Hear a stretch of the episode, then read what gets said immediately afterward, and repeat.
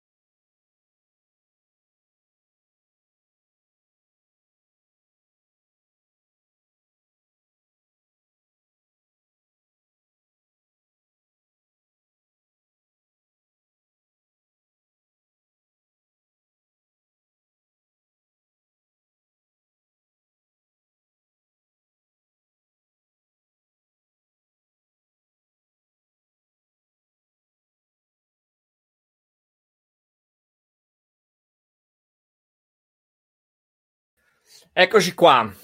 Allora, iniziamo con questa nuova live. Come sempre abbiamo il solito minutino d'attesa per aspettare che si collegasse qualcuno e visto che sta arrivando già qualcuno, eh, tiro dentro subito il super ospite di questa sera. Abbiamo con noi Martina Cusano. Ciao Martina.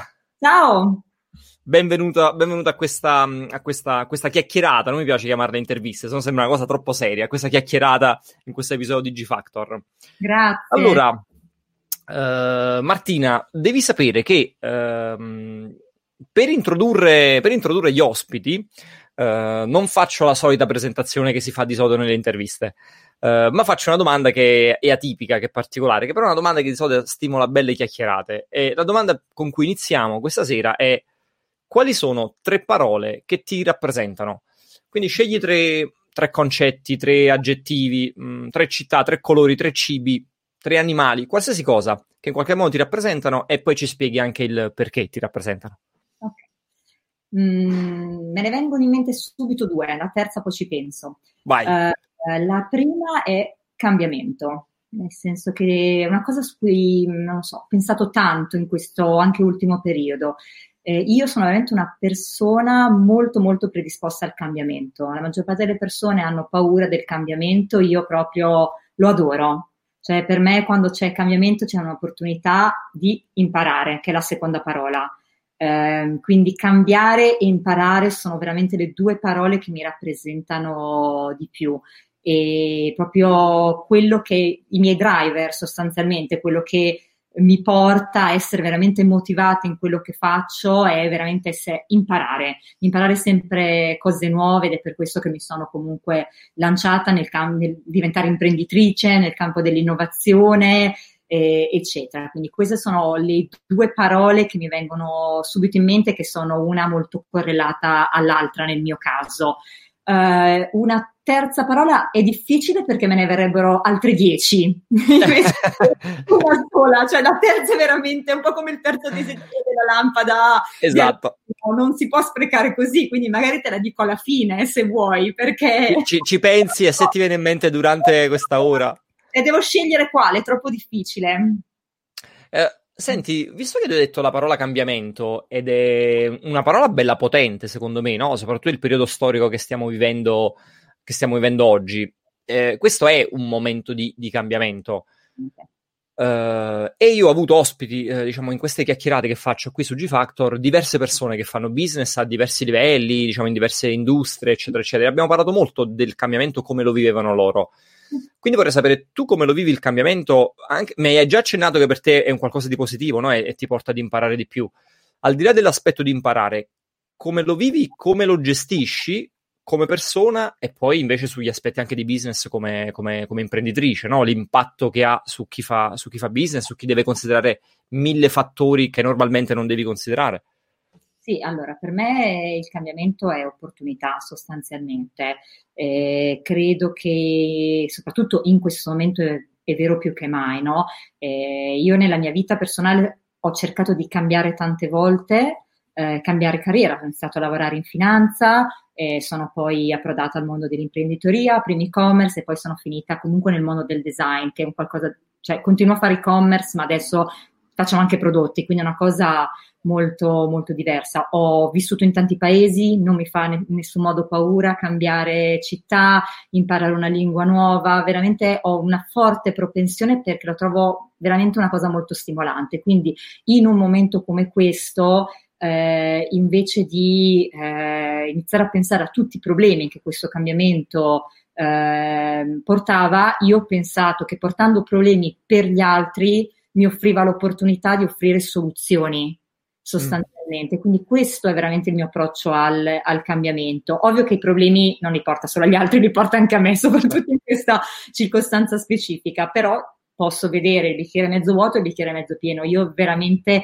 in questo tipo di circostanze le vedo, vedo sempre l'opportunità. Eh, questo è il mio approccio. Ovviamente io oggi rappresento un'azienda, e quindi questo è l'approccio che cerco anche di, di portare sul mio team e siccome come startup eh, sono cinque anni che cambiamo, abbiamo fatto diversi pivoting, noi non siamo nati come siamo oggi, siamo cambiati tantissimo in questo, in questo percorso. Io quello che ho cercato di trasmettere a tutto il team è che se è vero che stiamo per affrontare stiamo già affrontando, ma per noi diciamo la fase più dura penso che ancora debba, debba arrivare, stiamo affrontando dei cambiamenti molto, molto difficili, è anche vero che noi siamo molto più preparati come cultura aziendale al cambiamento, questo rappresenterà sicuramente, sicuramente una leva di vantaggio.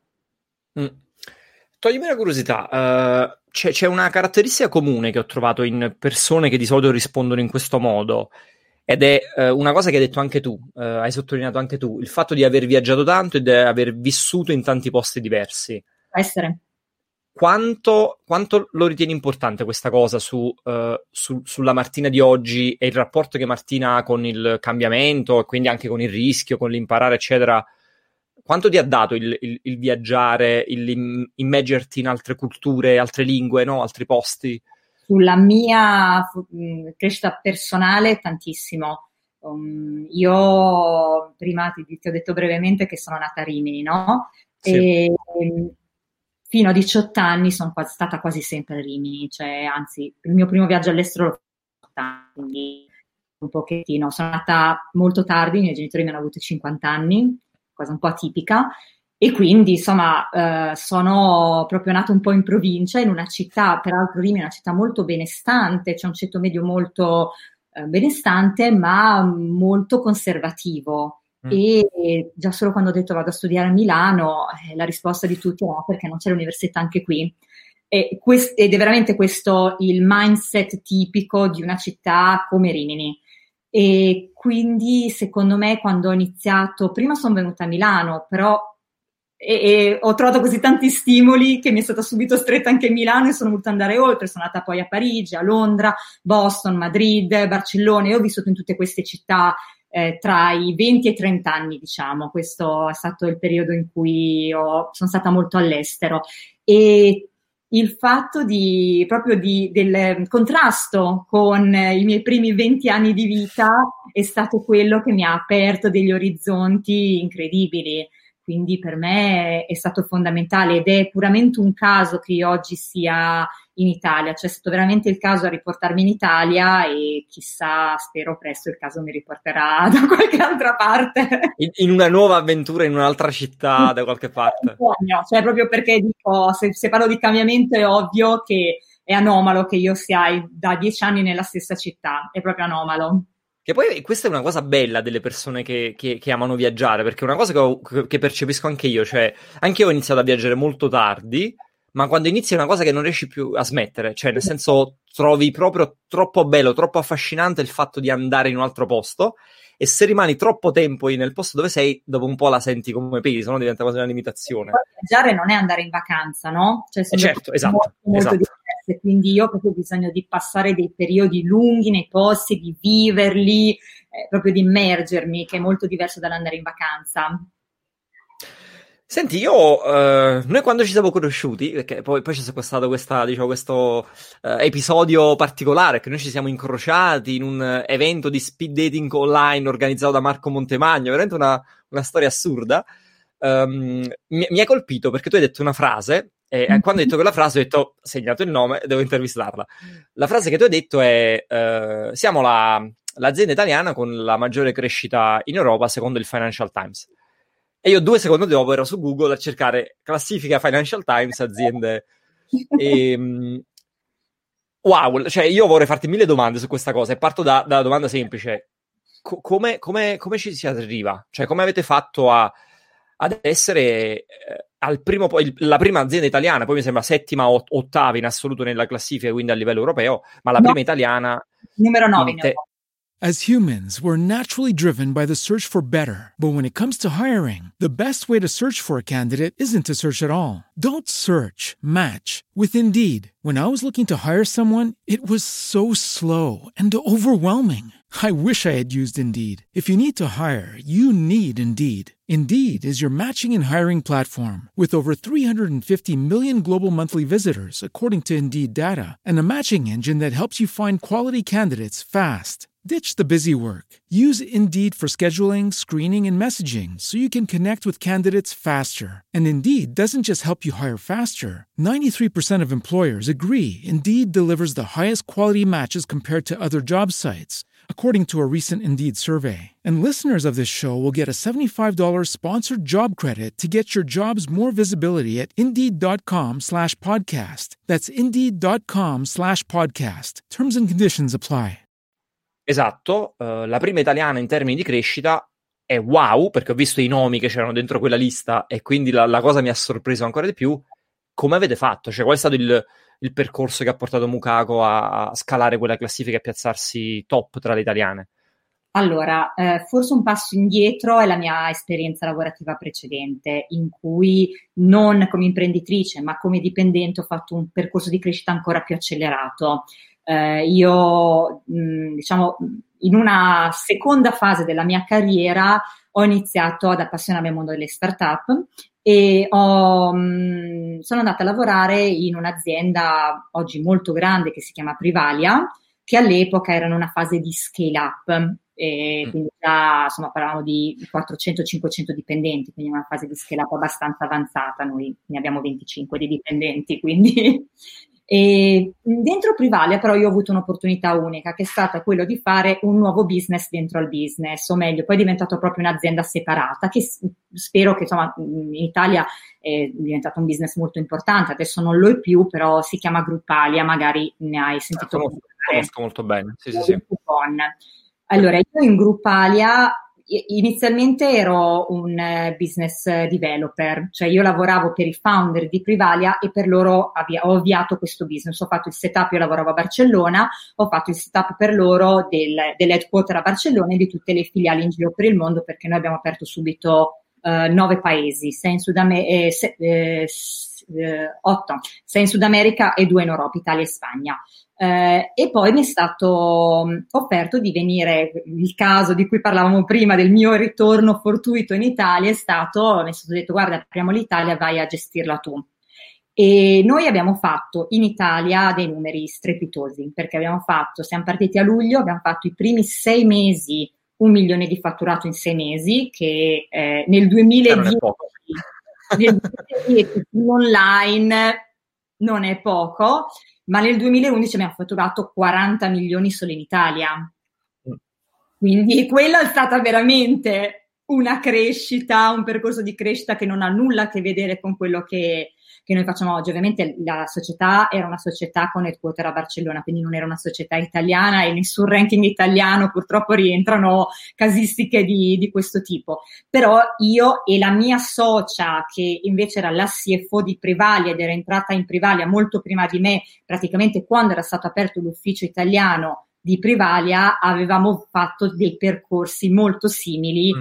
già eh, di questo tipo. E ovviamente la differenza forte tra il mio percorso attuale e quello precedente è che Gruppale è partita con un investimento di 20 milioni SID da dei fondi. Questa è una cosa, è una, come dire... Alla faccia del SID. È un qualcosa che non si verifica molto facilmente in Italia, anzi penso che non sia mai successo. E quindi ovviamente quella crescita non è ripetibile senza quel certo. fattore monetario unico, ecco, però l'avevamo già fatto. Questo secondo me è, è un fattore molto importante. Non dico che non si possa fare altrimenti, perché soprattutto negli Stati Uniti eh, o anche in, qualche, in, qualche, caso in Nord Europa ci sono casi di startup che riescono a crescere, ma molto, anche molto più di così, no? Però è anche vero che in Italia le condizioni non, non ci sono sempre per farlo. Mm. E uh, tu in un passaggio hai detto, uh, quindi eh, la tua attuale socia aveva, eh, venivate entrambi dalla stessa esperienza? Quindi entrambe uscite dalla stessa azienda?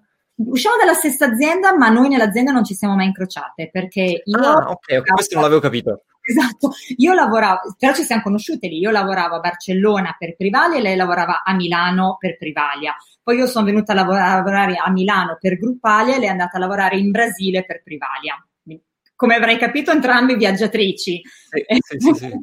Però sì. Eh. E, e, da lì, e, da lì, e da lì, quindi, dove eravate separate, poi come vi siete, cioè come siete finite tutte e due a, a fondare un'azienda insieme? Praticamente io quando io all'inizio vivevo a Barcellona e venivo tutte le settimane a Milano per fare il setup dell'azienda italiana prima di trasferirmi. E lei era il mio punto di riferimento, cioè era una persona che mi dava una mano all'interno di Privali anche se eravamo già due aziende separate.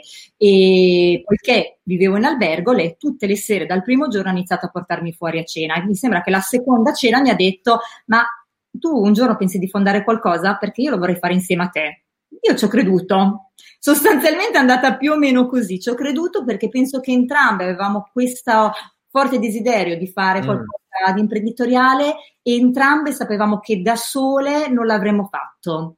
E quindi la nostra idea di fondare qualcosa insieme è nata nel 2010, ma si è concretizzata nel 2015. Mm. Mm, mm, mm.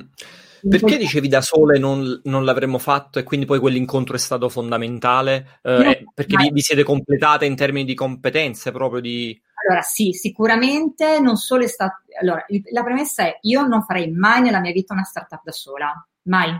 Cioè io se, se quando trovo imprenditori che lo fanno da soli io li ammiro tantissimo cioè penso che è un percorso che vada fatto almeno in due e noi per tanto tempo abbiamo cercato un terzo socio, socio operativo, poi di soci ne abbiamo tanti, eh, però un terzo socio founder come noi. Um, e per me è un percorso in cui hai bisogno di avere sempre qualcuno eh, con cui bilanciare idee, con cui um, confrontarti su tante cose, su pensieri tuoi, perché a volte semplicemente quel, quel, confronto ti arricchisce tantissimo e ti rende l'esperienza molto più, molto più efficace, ma anche molto più sostenibile personalmente, perché fare una startup è un percorso ad ostacoli non indifferente. Eh, poi eh, il caso ha voluto anche che le nostre competenze fossero perfettamente complementari. Non solo le competenze, ma anche le nostre personalità nel senso che io sono quella che pensa e lei è quella che agisce. e io sono quella che magari si fa 100 dubbi e lei è quella che va avanti come un treno. E, è molto, cioè, è molto bello che in realtà, no, se tu sei lì che pensi sempre, c'hai anche qualcuno che ad un certo punto ti tira fuori e mm. ti dice adesso lo facciamo. Eh, vabbè, poi magari verranno fuori qualche esempio, però per dirtene uno, eh, quando abbiamo lanciato la campagna Kickstarter, credo che ne parleremo, io ero lì che mi studiavo un video alla perfezione per questa campagna e non volevo farlo vedere a nessuno, l'ho fatto vedere a lei, dopo due giorni l'aveva già visto tutta Milano e io mi sono fatto una grande operazione sua. Eh, allora questo è fondamentale, cioè poi bilanciare questi due approcci è fondamentale perché due persone di un tipo o dell'altro tipo sono rischiose, no? O sei troppo frenati come azienda o sei troppo in corsa come azienda. Uh, hai accennato la parolina uh, Kickstarter, quindi uh, non posso che farti anche qualche domanda su questa cosa, perché tra le tante cose pazzesche che avete fatto in questi, in questi anni c'è anche dei, dei, bei numeri con le campagne di, di crowdfunding. Non vorrei sbagliarmi, ma mi sembra che in totale intorno ai 2 milioni, giusto tra una campagna e l'altra. Di dollari, sì. Dollari, dollari, giusto, di dollari. Anche perché quante erano di campagna, alcune su Kickstarter, altre su Indiegogo? Non vorrei dire un'informazione sbagliata. si fa la continuazione della campagna Kickstarter a volte. Okay in caso in realtà l'abbiamo fatta. Abbiamo fatto quattro su Kickstarter e la primissima, dopo che si è chiusa su Kickstarter, siccome il prodotto non lo potevamo ancora vendere sul nostro sito, eccetera, eccetera, adesso abbiamo siti internazionali in tutte le lingue, ma all'inizio non l'avevamo, l'abbiamo messa su Indiegogo. Quindi in realtà sono quattro campagne di crowdfunding eh, con un piccolo, come dire, una piccola estensione su Indiegogo una sola volta. Mm. E, quindi inevitabilmente ti devo fare una domanda anche qui, come te l'ho fatta prima, no? Co- come si faceva ad arrivare in classifica? Qua la domanda è come avete fatto a fare quei numeri, ma soprattutto a farli più di una volta? Uh, ti, ti, faccio questa domanda perché penso che possa uscire qualche spunto interessante per persone che magari stanno ascoltando questa intervista e hanno in testa di andare su, su, piattaforme del genere. A volte viene molto sottovalutata. A me è capitato con studenti, con clienti che mi dicono: Ah, non trovo il VC, allora vado su Kickstarter, faccio la raccolta come se, come se poi i soldi piovessero dal cielo. Ci spieghi invece un pochino che è un po' più complessa di così e co- cosa avete fatto voi?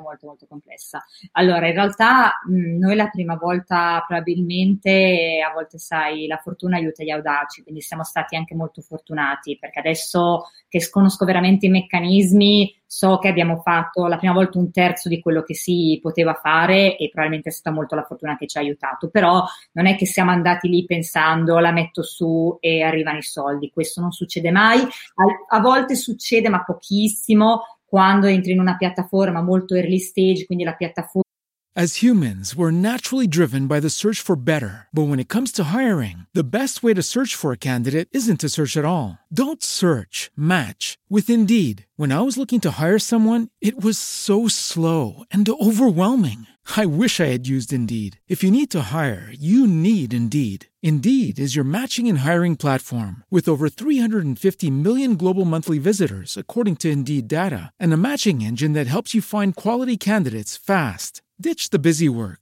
Use Indeed for scheduling, screening, and messaging so you can connect with candidates faster. And Indeed doesn't just help you hire faster. 93% of employers agree Indeed delivers the highest quality matches compared to other job sites according to a recent Indeed survey. And listeners of this show will get a $75 sponsored job credit to get your jobs more visibility at Indeed.com slash podcast. That's Indeed.com slash podcast. Terms and conditions apply.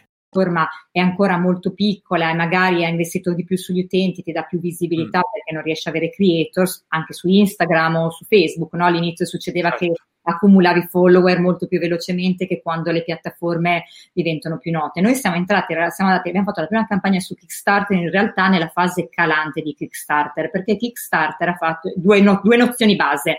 Kickstarter ha avuto un percorso di crescita esplosivo eh, nei primi anni ed è arrivato poi una, ad una sorta di picco eh, che, da cui sono crollati in qualche modo perché eh, una cosa è fare la campagna, molta gente ha iniziato a farle bene, a prenderci gusto, anche a raccogliere cose come 20 milioni in una sola campagna. Il problema è che queste grosse campagne, anche da 20 milioni, sono state quelle che non hanno consegnato il prodotto e sono tutte, tutte l'anno prima in cui lanciassimo noi.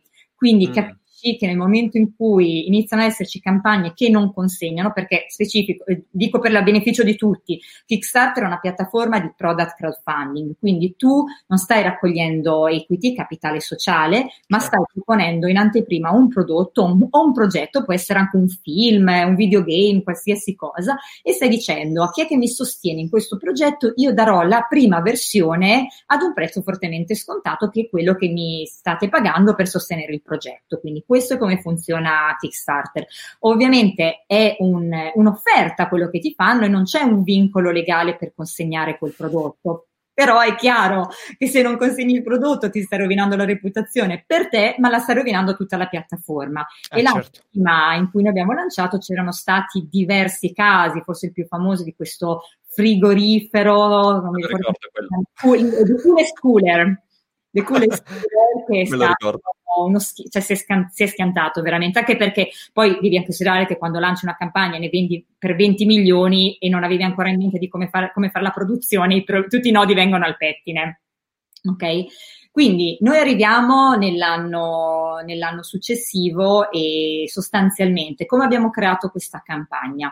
Eh, anzitutto eh, il video. Il video è il primo asset fondamentale su cui bisogna investire. Noi ci abbiamo investito due lire. Investire non vuol dire necessariamente fare la produzione mega astronomica, ma è l'idea in questo caso che conta. Ormai lo sappiamo tutti che su cioè, questi tipi di piattaforma anche il video più artigianale eh, funziona. Il problema, il punto è che spieghi veramente, veramente bene il punto di forza del tuo, del tuo prodotto. Devi trasmettere in pochi secondi il valore del, del prodotto, del servizio. Esattamente. Io in quel caso, siccome avevo pensato io al prodotto, avevo anche insistito molto per una certa linea video che era quello dello stop motion, perché mh, vedevo i miei figli che guardavano i video dei Lego in stop motion su YouTube e avevo voluto riprendere, e li trovavo molto carini anch'io da genitore, avevo voluto riprendere quella linea, ma vi ass- ti assicuro che chiunque mi aveva detto ma sta idea non è un granché, non verrà molto bene col tavolo, non sono mica Lego. Invece devo dire che il video è stato veramente azzeccato, una componente fondamentale di quel successo e l'avevamo fatto veramente con un budget piccolo, molto piccolo.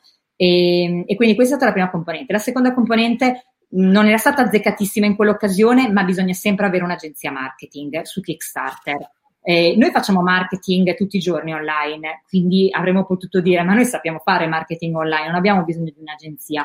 Non è così perché Kickstarter ha un certo tipo di cliente molto molto particolare, che è un cliente che ha disponibilità economica tale e un mindset tale per cui vuole, soprattutto per il nostro prodotto, che è un prodotto che ha un ticket medio abbastanza alto, stiamo parlando comunque sopra i 200 euro, in realtà il nostro ticket medio su Kickstarter è sempre altissimo, abbiamo fatto campagne con ticket medi da 700 euro, quindi veramente molto alti, e tu pensi se sto dando 700 euro a qualcuno, chissà se mi consegna un prodotto. Cioè, quindi, certo.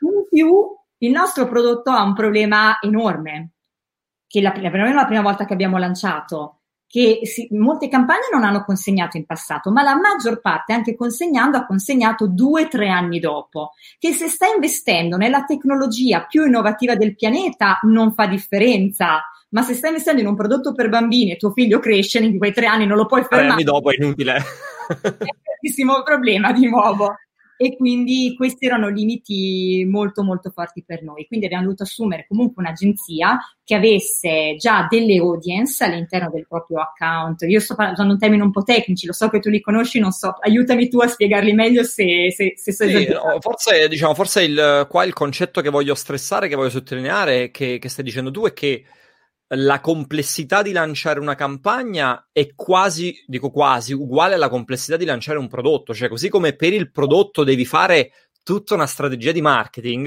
devi fare la stessa cosa anche per una campagna. Non è la metto online e poi aspetto e faccio il marketing della speranza. Devo fare una campagna per spingere quella campagna. Cioè, devo portare qualche... La... Altrimenti la, la grossa domanda è la gente come arriva sulla mia campagna, perché dovrebbe darmi i soldi? Esatto. L'altra cosa che eh, tanti pensano è: ma avevate già dei clienti? Sono stati i vostri clienti a finanziarla? No, noi non l'abbiamo neanche detto ai nostri clienti. Perché? Perché quando la mia socia, come abbiamo già detto prima, ha iniziato a far circolare il video del prodotto su, per esempio, sul nostro network di investitori, perché noi stavamo facendo capital raising e quindi tutti i giorni incontravamo degli investitori, le, noi dicevamo che questo prodotto l'avremmo lanciato su Kickstarter e la risposta che ricevevamo continuamente era che cos'è Kickstarter? E non stiamo parlando con un target di persone in Italia molto elevata, cioè investitori, persone insomma, comunque mm. certo, con un certo spessore anche culturale spesso, no? Avrebbero dovuto conoscere Kickstarter. Diciamo. sì, però è vero che nel 2017 forse ancora no.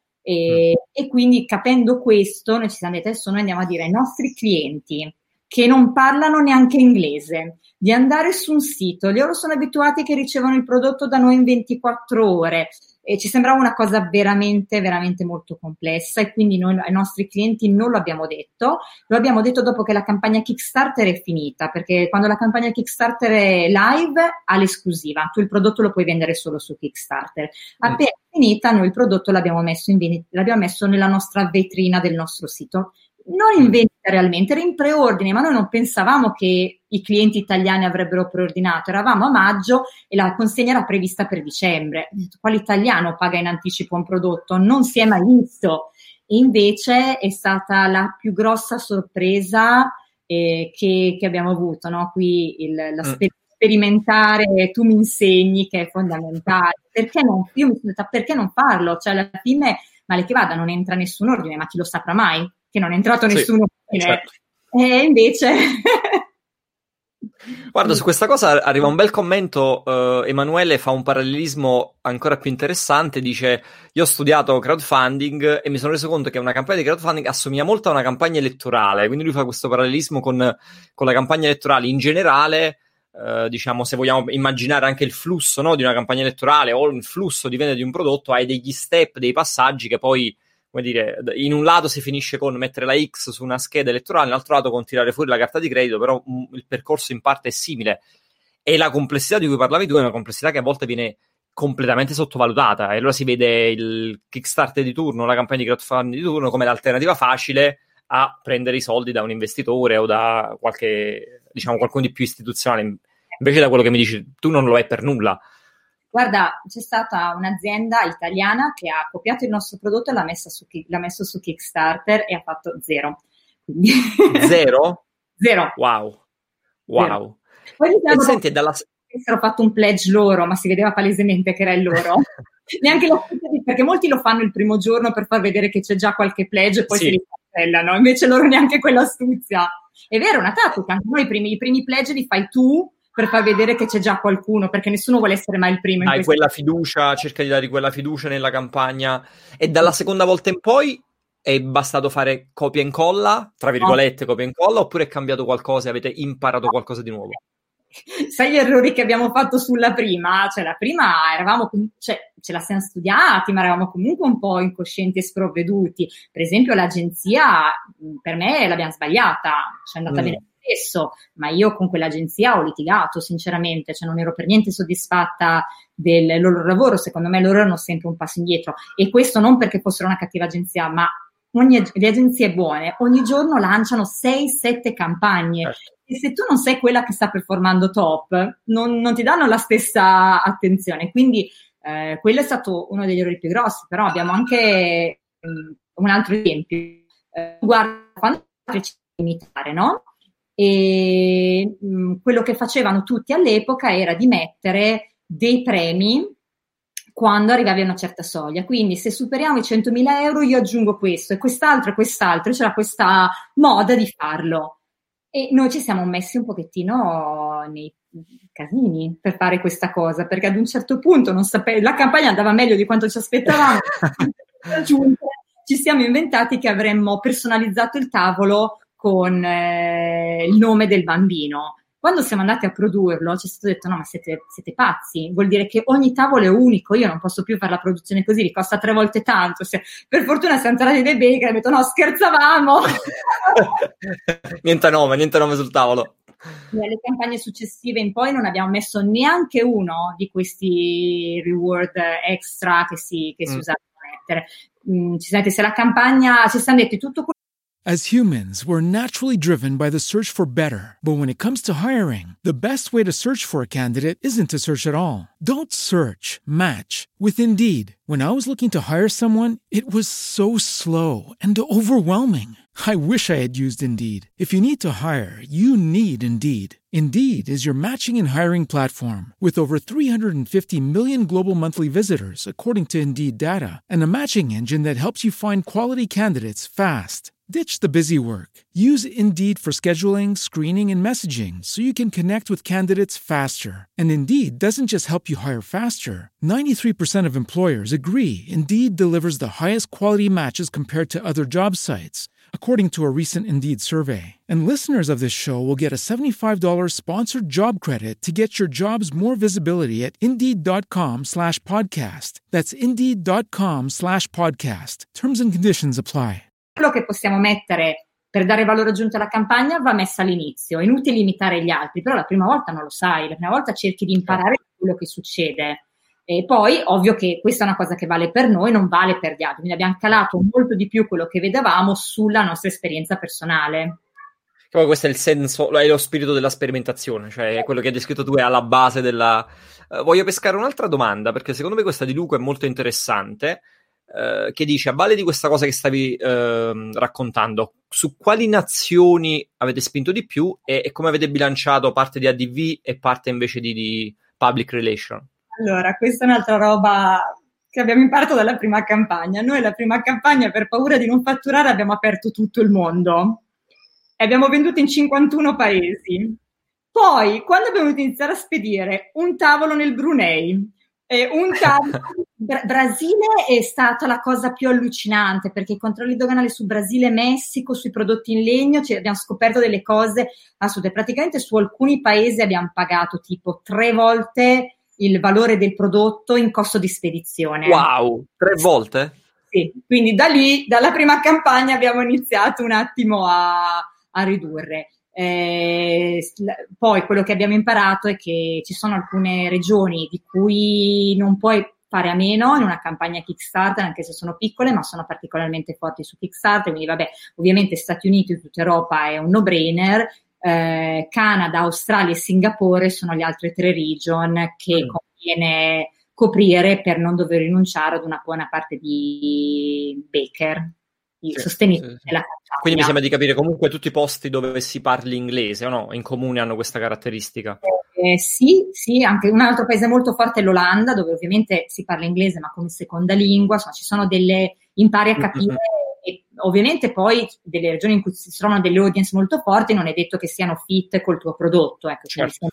una questione di match, però sicuramente dalle seconde campagne in poi in tutta una serie di paesi li abbiamo semplicemente chiusi perché uno ci sentivamo, avevamo, avevamo un pochettino meno paura di non farcela che la prima volta e sapevamo anche quali erano i costi di aprire in tutti gli altri paesi.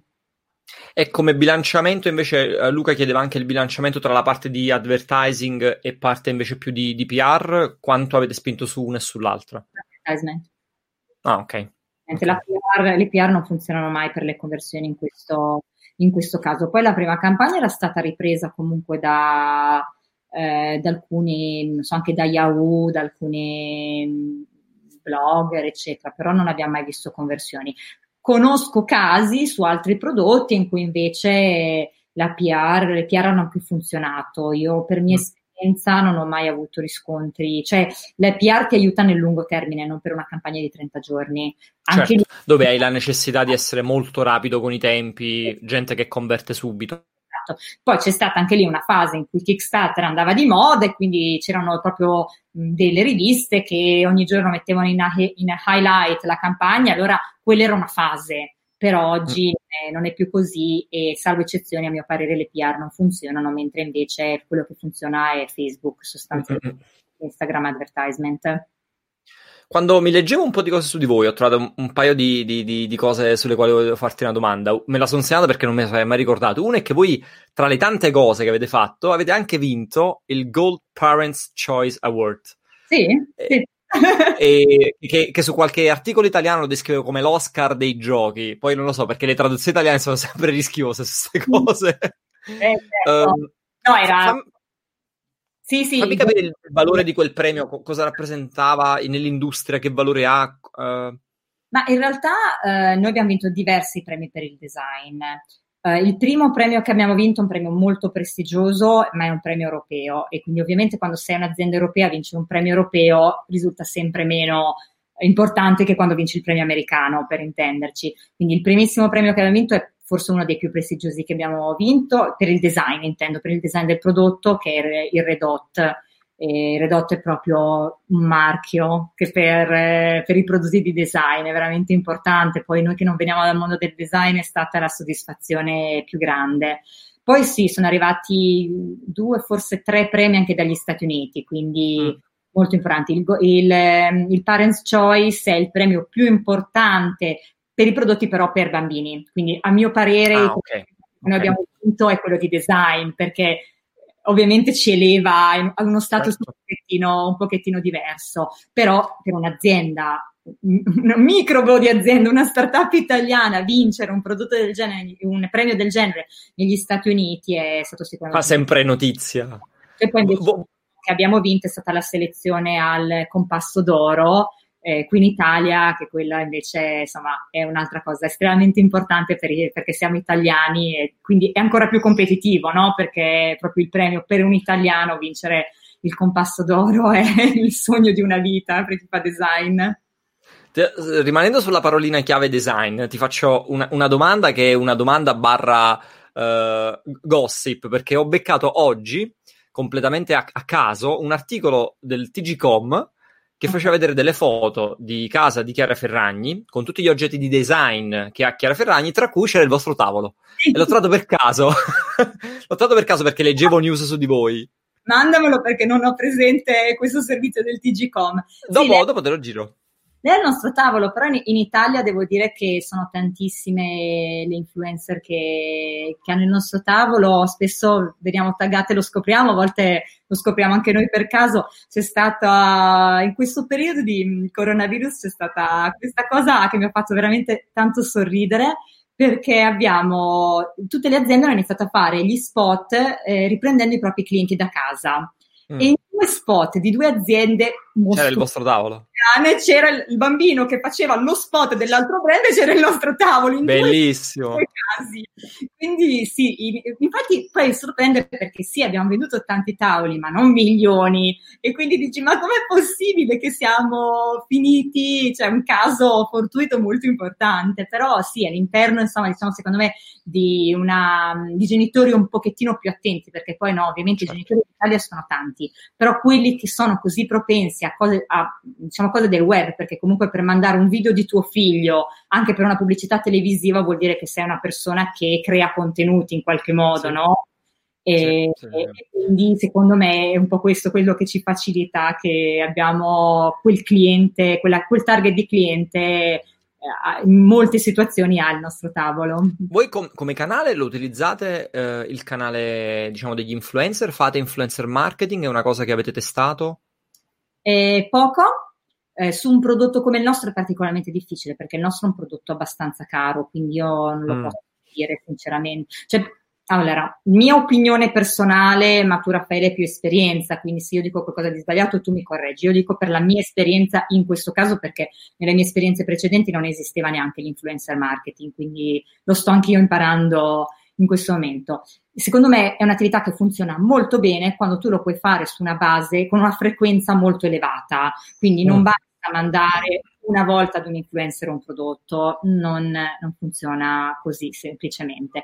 E noi non abbiamo un prodotto che si presta facilmente mm-hmm. a, a, questo. E, e, quindi in realtà, eh, per esempio, l'abbiamo fatto questa settimana, lo stiamo facendo in Francia, lo stiamo mm. facendo su mercati in cui siamo meno conosciuti, abbiamo avuto meno il vantaggio iniziale di avere anche l'influencer o le attrici, è successo tanti casi che sono venuti a comprare direttamente da noi perché il prodotto piaceva, e, mentre invece su questi paesi è, per noi è più difficile avere visibilità nei confronti di, di questi target e quindi in Francia e in UK sono i due paesi in cui l'abbiamo sperimentato. Ogni volta facciamo una piccola selezione e eh, non a pagamento perché non ce la sentiamo sinceramente ancora, non abbiamo dei dati che supportino il pagare l'influencer, ma abbiamo regalato il, il, tavolo ad un piccolo gruppo selezionato di influencer, tutti nella stessa settimana, in maniera tale che anche se per un periodo breve ci potesse essere una concentrazione di, certo. di contenuti. Un boost di contenuti. contenuti. Eh, I contenuti su che piattaforma? YouTube, Instagram, Facebook? Di solito è Instagram quando parliamo di influencer, chiaramente, poi c'è anche chi ti fa YouTube, ti fa altro, eh, però non pagandoli non è che noi possiamo certo. chiedere, quindi sta un pochettino a, a loro e poi siccome sono attività molto piccole, noi in questo caso As humans, we're naturally driven by the search for better. But when it comes to hiring, the best way to search for a candidate isn't to search at all. Don't search, match with Indeed. When I was looking to hire someone, it was so slow and overwhelming.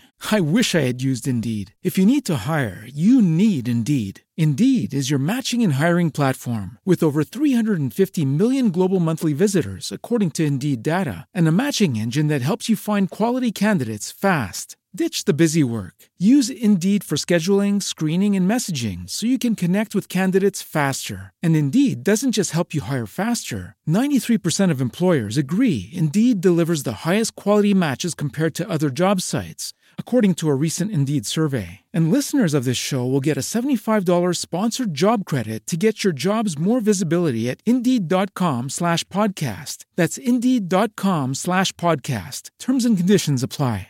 Li supportiamo con delle attività di upper funnel, di display mm. o di altro tipo eh, sulla country, cosa che di solito non facciamo, ma proprio nel momento in cui diciamo di dar, decidiamo di dare un boost a quel paese, di vedere come reagisce, abbiamo fatto questa cosa. Su UK è andata molto bene, però non siamo molto sicuri dei dati, l'abbiamo fatto a inizio marzo non siamo molto sicuri dei dati perché abbiamo visto il picco, ma non, non, riusciamo a distinguere se è un picco dovuto al momento in cui è iniziato il lockdown in UK e quindi la gente è corsa, come ci è già successo anche in Italia, a comprare il nostro prodotto perché sapeva di dover rimanere a casa con i bambini, o se è un picco dovuto a quell'attività. Quindi abbiamo deciso di ripeterla adesso su Francia per poter paragonare anche i dati, anche se non sono mai perfettamente paragonabili, ma stiamo facendo piccoli esperimenti di questo tipo. Certo.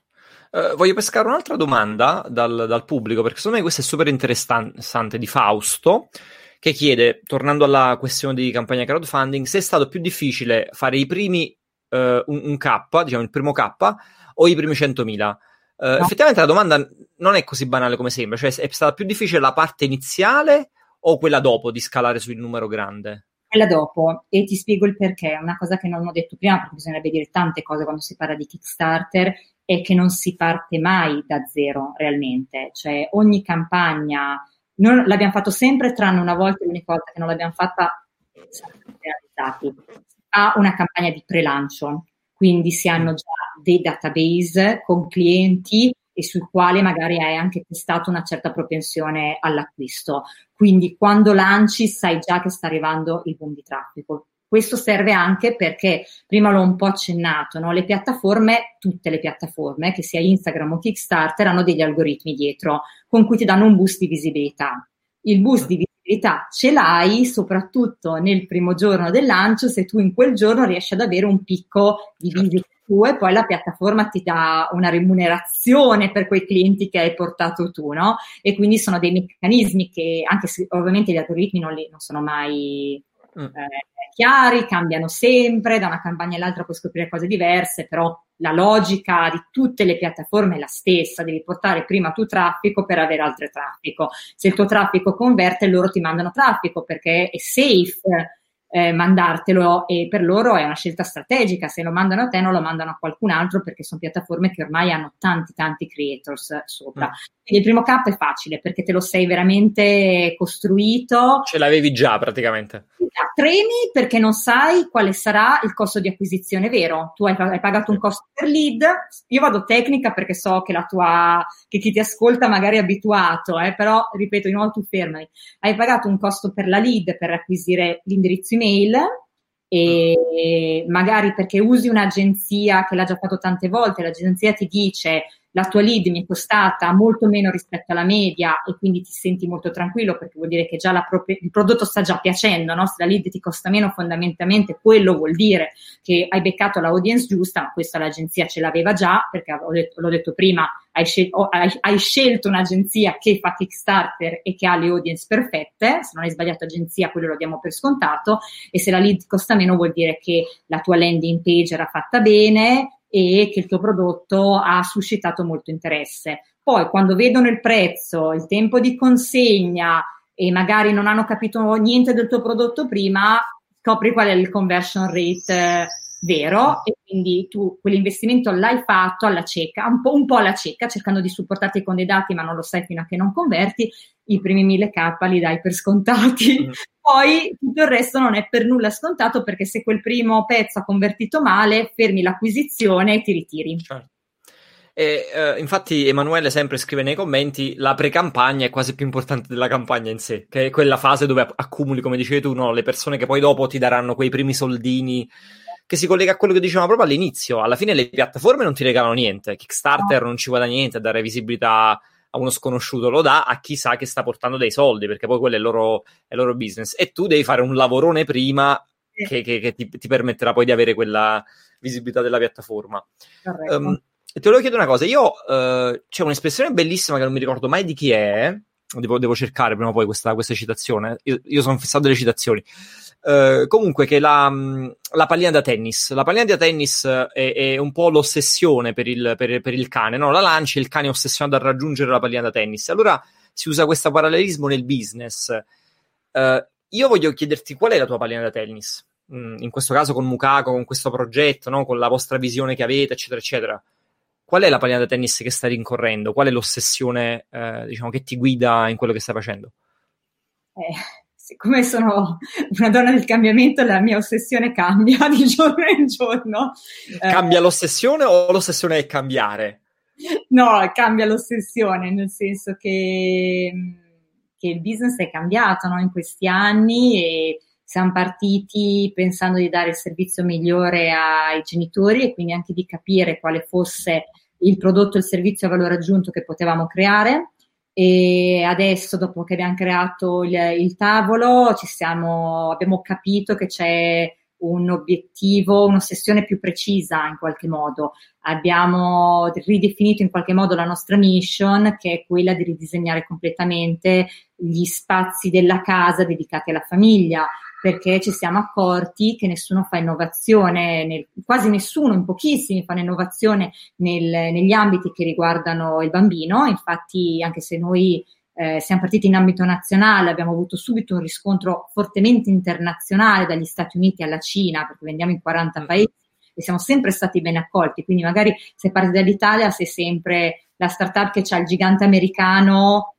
che deve, che deve rincorrere. In questo caso per noi non è così, abbiamo capito che abbiamo di fronte un'opportunità incredibile perché non c'è nessuno concentrato sul mondo del bambino e io trovo assolutamente uh, inconcepibile il fatto che le camerette dei bambini o anche gli spazi della casa, non solo le camerette, siano esattamente identici a quando noi eravamo bambini, in un, in un mondo in cui nelle nostre case è cambiato tutto. È cambiato tutto. Sì. E se ci pensi, la persona che più cambia nelle famiglie è il bambino, perché ogni mese è una persona diversa, ha degli interessi, delle necessità che si evolvono molto più velocemente di quelle degli adulti. Quindi in questo momento la mia ossessione, o meglio, forse anche prima del, co- del Covid era più questa la mia ossessione. Adesso sono anche, ancora più concentrata in questa fase in cui so che ci sono genitori, a mio parere, le famiglie con bambini piccoli sono tra eh, le persone che hanno avuto più difficoltà in, in, questo, in questo periodo difficile e quindi la mia ossessione in questa fase specifica è quella di dare servizi e supporto a queste, a, alle famiglie. Eh, provo, provo, a rimanere un attimo su questa cosa del, del momento che stiamo vivendo. vivendo. Uh, il, qual è l'insegnamento più grosso che ti porti a casa dal lockdown? Da mm-hmm. questo momento che abbiamo vissuto così di chiusura, ovviamente relativamente al, al progetto, no? all'evoluzione del progetto, a, a, al contesto del quale ti occupi tu, cosa ti sei portata a casa come insegnamento? Ma allora, ehm, anzi, sono state tante cose che sono successe in, in, questo periodo. Abbiamo avuto anche noi probabilmente un dieci giorni solo per capire cosa stava, cosa stava succedendo, però su, da subito è nata questa intuizione che secondo me è stata molto importante, che eh, in un momento di questo tipo eh, il tuo cliente potrebbe non essere predisposto a comprare, nel nostro caso fortunatamente mm. non era così perché anzi avevano bisogno del nostro prodotto, ma sono molto più predisposti, mai in nessun momento mi è stato così, ad ascoltarti. Mm. E quindi questo secondo me è la cosa che bisogna imparare, no? Perché nel momento in cui, io ripeto, noi eravamo fortunati perché comunque vendevamo, abbiamo sempre venduto, vende, essendo eh, il nostro codice ateco era uno di quelli che ha potuto continuare ad operare tutto il tempo, io non ho problemi con lo smart working, eh, quindi dal giorno uno, prima ancora che ci fosse richiesto, quando era ancora opzionale, noi abbiamo deciso di tenere tutto il team in smart working, abbiamo una logistica a conto terzi che aveva ampia disponibilità perché lavorando con la moda aveva quasi tutto il resto del business fermo e quindi non c'erano problemi di persona, quindi non avevamo avuto problemi che tanti altri hanno avuto in questo contesto potevo anche pensare bene, noi andiamo avanti col nostro business come se non fosse successo niente.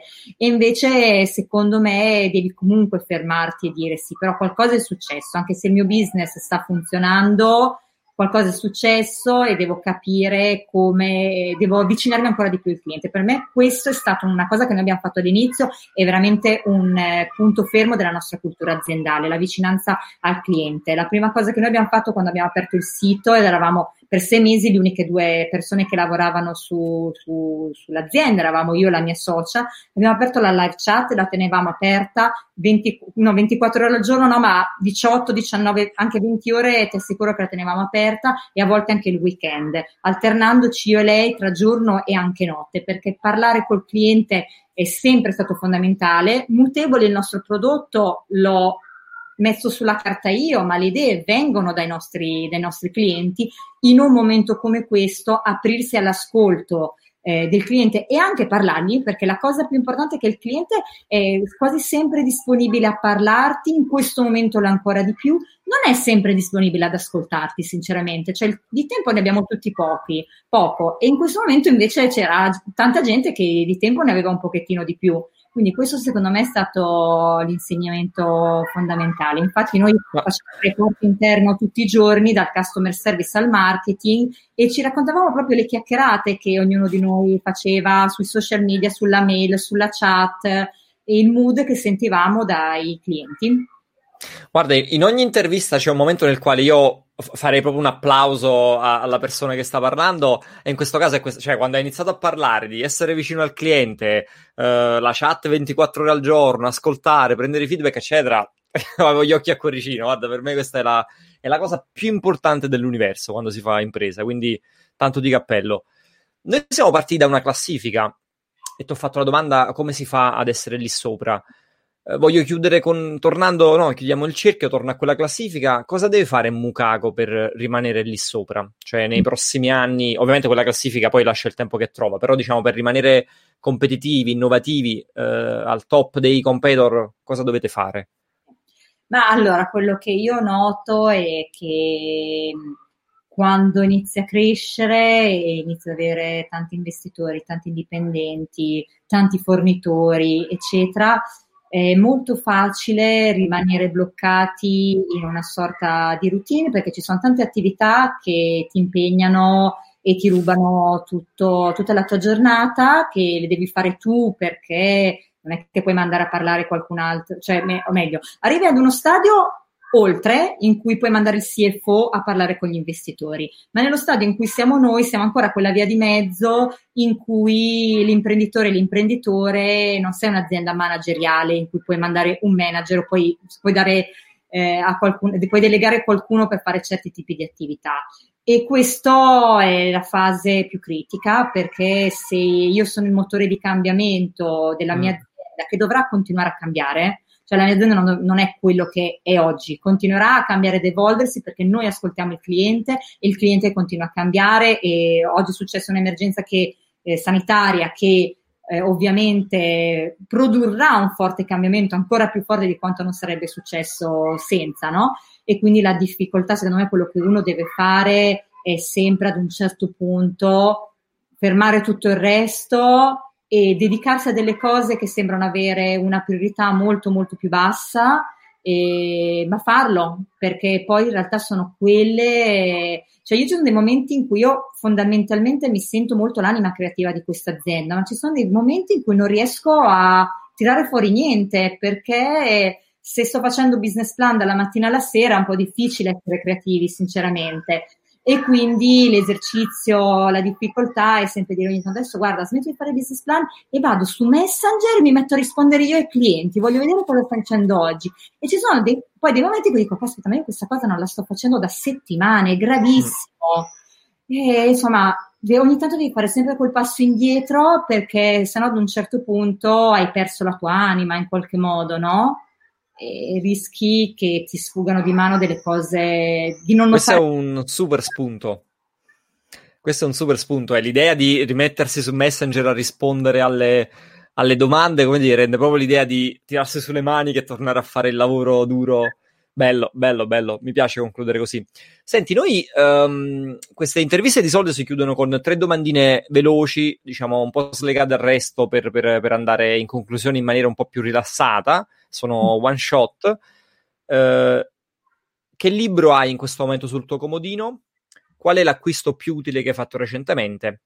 E se potessi avere un superpotere, quale vorresti e perché? Allora, una alla volta. Il libro è patetico, nel senso... Qui è... noi non giudichiamo nessuno, quindi spara qualsiasi titolo... È un libro, mi sembra che si chiama qualcosa tipo Raising Your Spirited Child, io ho uno dei miei figli che è una tempesta e quindi sto leggendo cosa devo fare ora che è a casa e che devo gestire 50 cose. Quindi in sostanza sono immersa nello stesso problema che hanno tutti i miei clienti. Figli a casa, tantissimo lavoro e sto cercando una soluzione. Quindi questo è il libro, abbastanza patetico. Poi mi hai chiesto un acquisto. Il, qual è l'acquisto più utile che hai fatto recentemente? Anche qui qualsiasi cosa, non giudichiamo. No, compro talmente tanto che sono in difficoltà sull'acquisto più utile. Eh, io personalmente in questo momento, eh, dov- non potendo uscire di casa, io veramente non esco quasi mai, sono molto rispettosa anche se si potrebbe, in questo momento io sto continuando a rimanere in casa, mi sto dedicando al giardinaggio, quindi tutto quello che riguarda il mondo del giardinaggio, sai, devi trovare anche a volte un... e siccome sto tutto il giorno a computer, trovare quell'attività manuale, magari le piante che vedi dietro. Sì, sì. Aiuta anche un po' a staccare. Quindi, sai, è una, è una, cosa banale, non ti sto dicendo chissà quale prodotto innovativo che ho trovato, però secondo me in questo momento un pochettino un back to basic. Sì. Sì, eh. Ma infatti ho ricevuto risposte di qualsiasi tipo, chi ha comprato il barbecue, chi ha comprato, quindi ci sta. E l'ultima invece era sul superpotere. Se potessi avere un superpotere, quale vorresti? E poi ci dici anche perché.